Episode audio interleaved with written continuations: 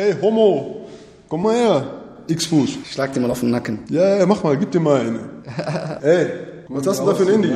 Gib mal dein Handy rüber. Komm, sollen wir den abziehen? Könnt ein iPhone. Ey, komm mal her. Komm, lass uns den abziehen. Mustafa K. zieht Gökam D. am Ärmel. Und Gökam D. streicht sich über das Schläfenhaar. Komm mal her, du Flasche. Sie sind heute gut in Form. Zacharias B., genannt Zaki, ebenso. In seinen Augen blitzt der Tatendrang. Also ich bin Gewalttäter, äh, Raubüberfälle, halt mit Waffen. Deswegen sitze ich auch. Hier sind ja Mörder, hier sind ja Sexualstraftäter, hier sind Bankräuber, hier sind Leute halt, die draußen viele Menschen verletzt haben oder sogar getötet haben.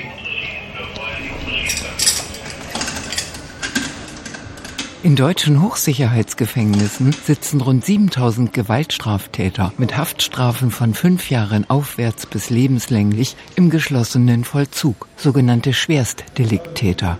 Über 90 Prozent sind Männer. Sie können an einem Anti-Aggressionstraining teilnehmen. Offiziell heißt diese Maßnahme Behandlungsprogramm für inhaftierte Gewaltstraftäter, kurz BIC, erklärt Kai Schwers, der Leiter der JVA Geldern, einem Hochsicherheitsgefängnis für 681 Männer. Gefangenen, die am sogenannten BIG teilnehmen, das sind Gefangene, die Gewalttaten begangen haben. Das sind schon schwerwiegendere Delikte, die nicht mit einem Eigentumsdelikt zu vergleichen sind. Sprich Körperverletzungsdelikte. Es sind natürlich die ganze Bandbreite der Sexualdelikte mit sexueller Nötigung, Vergewaltigung bis hin zu Totschlag, bis hin zum Mord. Das Training besteht überwiegend aus Rollenspielen, Frontalunterricht und Gesprächsrunden.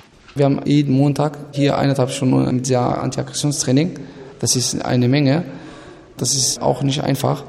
Aber mit der Zeit, ich bin seit mittlerweile fast fünf Jahre hier drin, und dann wird dann halt darüber gesprochen. Zacharias B., von seinen Mitgefangenen Zaki genannt, sitzt eine Freiheitsstrafe von zehn Jahren ab. Das Antiaggressionstraining dauert eineinhalb Jahre. Eine Aufgabe ist, sich in die Rolle des Opfers hineinzuversetzen. Sie spielen eins mit? Okay. Die Gefängnispsychologin erläutert vor jedem Spiel ausführlich das Szenarium und verteilt die Rollen.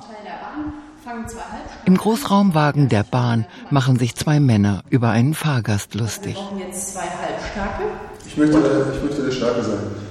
Oder sind Sie einer der Halbstarken? Sie und Herr, äh, Herr Zacki sind einer der äh, Halbstarken. Christina Mattes ist die psychologische Leiterin der JVA Geldern. Sie führt das Anti-Gewalt-Programm im Wechsel mit vier weiteren Psychologen und dem Anstaltsleiter durch. In einer Gruppe sind in der Regel höchstens sechs und mindestens drei Gefangene, wie in dieser Gruppe. Wir haben eben unter anderem einen Teilnehmer, der zehn Jahre verbüßt wegen mehrerer bewaffneter Raubüberfälle auf Baumärkte, Supermärkte, Sparkasse der bewaffnet da aufgetreten ist, zum Beispiel mit der Maschinenpistole geschossen. Und einer ist in einer Kneipe gewesen. Dann kam es zu äh, Provokationen wechselseitiger Art und dann hat er mit so einer Art Beil rumgefuchtelt und jemanden am Arm verletzt und einen Finger abgetrennt. Der dritte ist verurteilt wegen eines Übergriffs im Rahmen der Beziehung. Elfeinhalb Jahre hat er dafür als Strafmaß erhalten. Da hatte die Partnerin einen neuen Partner und er hat eben versucht, diese beiden Personen zu töten mit dem Messer. Die drei Gefangenen stellen sich auf zum Rollenspiel. Zweieinhalb Jahre bin ich schon drinne. Ich bin wegen gefährlicher Körperverletzung verurteilt worden zu sechs Jahren. Gürkam D. Ich möchte da jetzt nicht in die äh, Details reingehen, aber war kein schönes Ergebnis jetzt. Jetzt bin ich hier. Schauen wir mal. Insgesamt elf Jahre, sechs Monate für versuchten Mord und äh, gefährliche Körperverletzung mit Tötungsabsicht. Und acht Jahre habe ich noch vor mir. Mustafa K. Also ich habe meine Freundin mit einem anderen Kerl zusammen gesehen, auf der Straße, also Hand in Hand so gesehen. Und dann habe ich beide halt ernsthaft verletzt. Also äh, ich und mein damaliger Freund haben uns halt so Objekte ausgesucht und sind dann immer mit zu zweit dort reingestürmt. Zacharias B., Spitzname Zaki. Mit Gewalt, mit Waffengewalt uns in, in das Objekt reingedrungen und die Leute gezwungen, uns an, zum Tresor zu bringen und das Geld uns auszuhändigen. Mit der Waffe jemanden vor dem Gesicht gehalten und so weiter. Also ich war halt äh, scharf auf das Geld, schnelles Geld. Okay, das war das. So. Die Psychologin gibt Handlungsanweisungen für das Rollenspiel. Sagen Sie den beiden, dass Sie das ärgert und fordern Sie sie auf, das zu unterlassen. Bleiben Sie ruhig, drohen Sie nicht. Schauplatz ist der Großraumwagen der Bahn. Mustafa K. und Zaki B. spielen die beiden Halbstarken, die einen Fahrgast belästigen. Gökam D. soll einschreiten. Hey Jungs, das ist nicht in Ordnung, was ihr da gerade macht. Was willst du denn? Erzieh dich. Du Flasche. Komm doch her. Willst du uns Angst machen? Wir haben keine Angst von dir. Zaki B. baut sich drohend auf. Das gelingt ihm gut. Letztlich geht es ja darum, dass sie so ein gedankliches Fehlbild davon haben, was ist eigentlich Gewalt oder was sind auch Folgen von Gewalt. Der erste Schritt sei, zu verstehen, dass Gewalt nicht zur Lösung eines Problems führt, erläutern Christina Mattes, die Psychologin, und Karl Schwers, der Anstaltsleiter. Es werden Empfehlungen entwickelt, die letzten Endes dem jeweiligen Gefangenen helfen sollen, später in Freiheit besser klarzukommen. Es geht aber auch gesamtgesellschaftlich darum, neue Straftaten zu verhindern, neue Opfer zu vermeiden. Und da ist es entscheidend, dass der Gefangene zunächst einmal das Unrecht seiner Tat erkennt und anerkennt. Wirklich erkennt, da habe ich missgebaut. Aber damit ist es allein nicht getan. Denn häufig ist es so, dass Gefangene zwar das Unrecht, was sie getan haben, was sie anderen angetan haben, erkennen, aber vor der Tat und den Ursachen für die Tat relativ hilflos dastehen. Das Antiaggressionstraining soll den Inhaftierten auch dabei helfen, die Ursachen für ihre Gewaltbereitschaft zu erkennen. Wo sind Umstände, die dazu beitragen, dass ich vielleicht zukünftig wieder in eine entsprechende Richtung driften könnte? Und dann, wenn Sie diese Ursachen erkannt haben, der nächste Punkt ist dann, Strategien zu entwickeln. Wie kann ich damit umgehen? Durch welche Handlungsweisen kann ich das vermeiden? Und das muss dann auch noch geübt werden. Die Teilnahme an dem Anti-Gewalt-Seminar ist freiwillig. Gökam D., Mustafa K. und Zaki B. stellen sich der Herausforderung. Quasi nach Feierabend, denn sie machen im Gefängnis eine Ausbildung.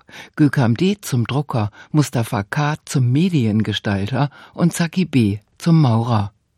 Alle drei sind Mitte 30 Jahre alt. Da könnte sich ein Leben ohne Gewaltdelikte durchaus noch lohnen, sagen sie. Wir sind fünf Geschwister. Ich bin der Einzige, der im Knast ist. Ne, ich habe auch schon als Kind mich geschlagen, umgeprügelt oder so. Ich fand das auch immer interessant und äh, mich zu beweisen, ist schon nichts Schönes. Man sollte, man sollte halt versuchen, keine Gewalt anzuwenden. Die Mitgefangenen stimmen zu. Ja, dass äh, ich nicht direkt äh, die Faust ausstrecke, sondern die Faust erstmal in der Hosentasche lasse.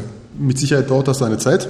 Ich finde aber auch, dass wenn man etwas Schreckliches getan hat und es wirklich will, irgendwas an sich zu ändern, dann geht das. Von heute auf morgen geht es nicht. Es sind immer diese Teilerfolge.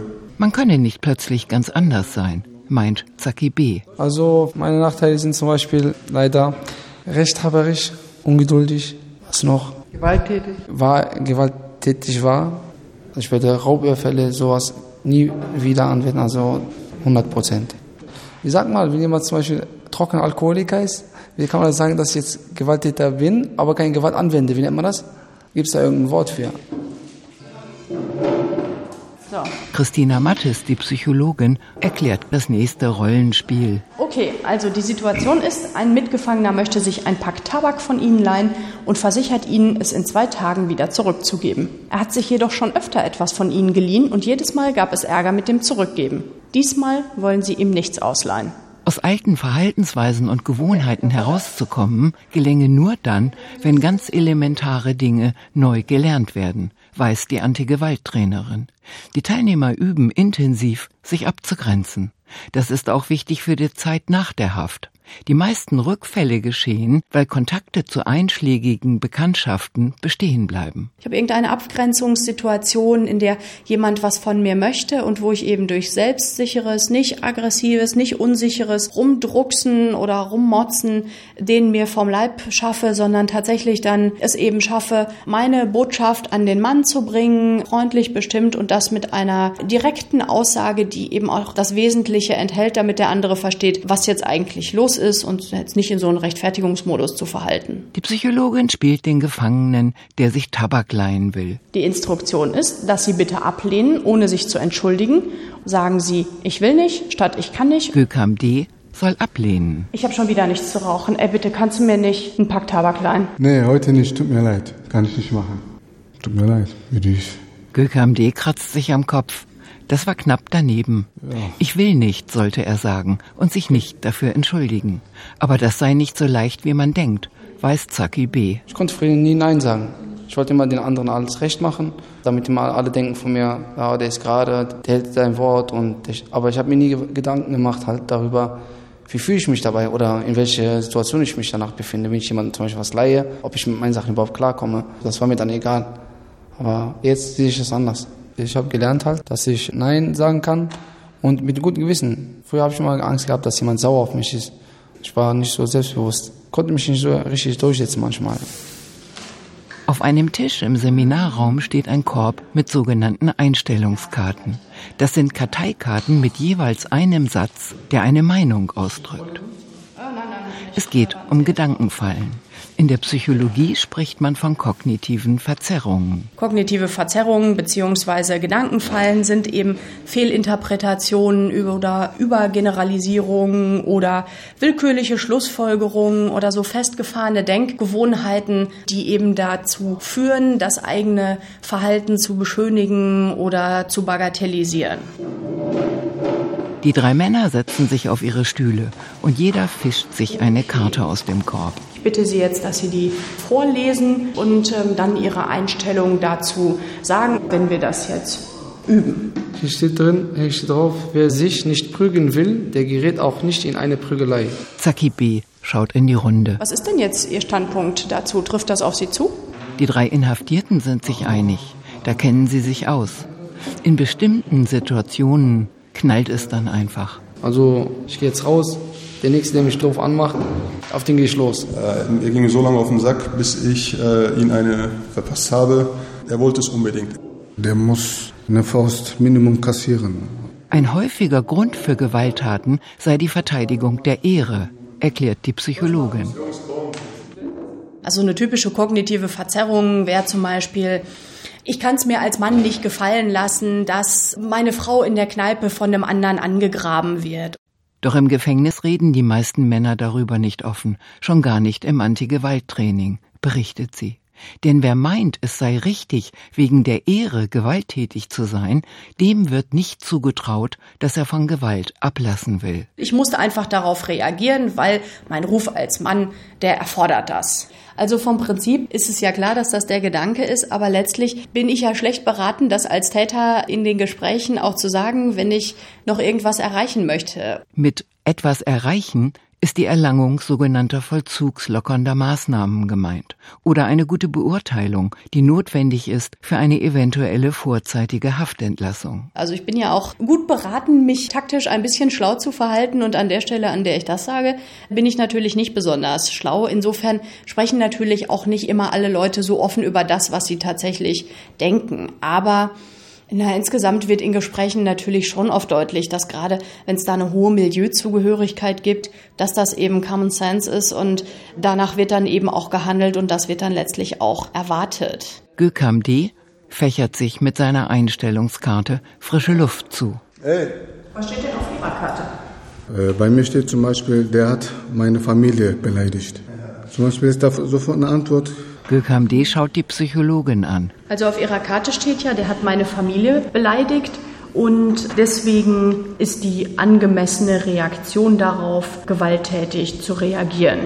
Äh, meine Tat äh, hat da ähnlich mit sowas zu tun. Und damals habe ich gedacht, äh, Familie ist heilig und meine Ehre, mein Stolz. Und bei uns gibt, ist das vielleicht so, dass wir mehr zu unseren Familien stehen und mehr Wert auf die legen. Und man versucht halt Familie zu schützen.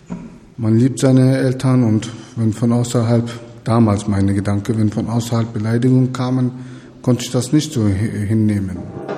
Mustafa K. nickt. Ich kenne das auch von mir, ein blöder Spruch der Familie gegenüber, ähm, dann schlägt man direkt zu.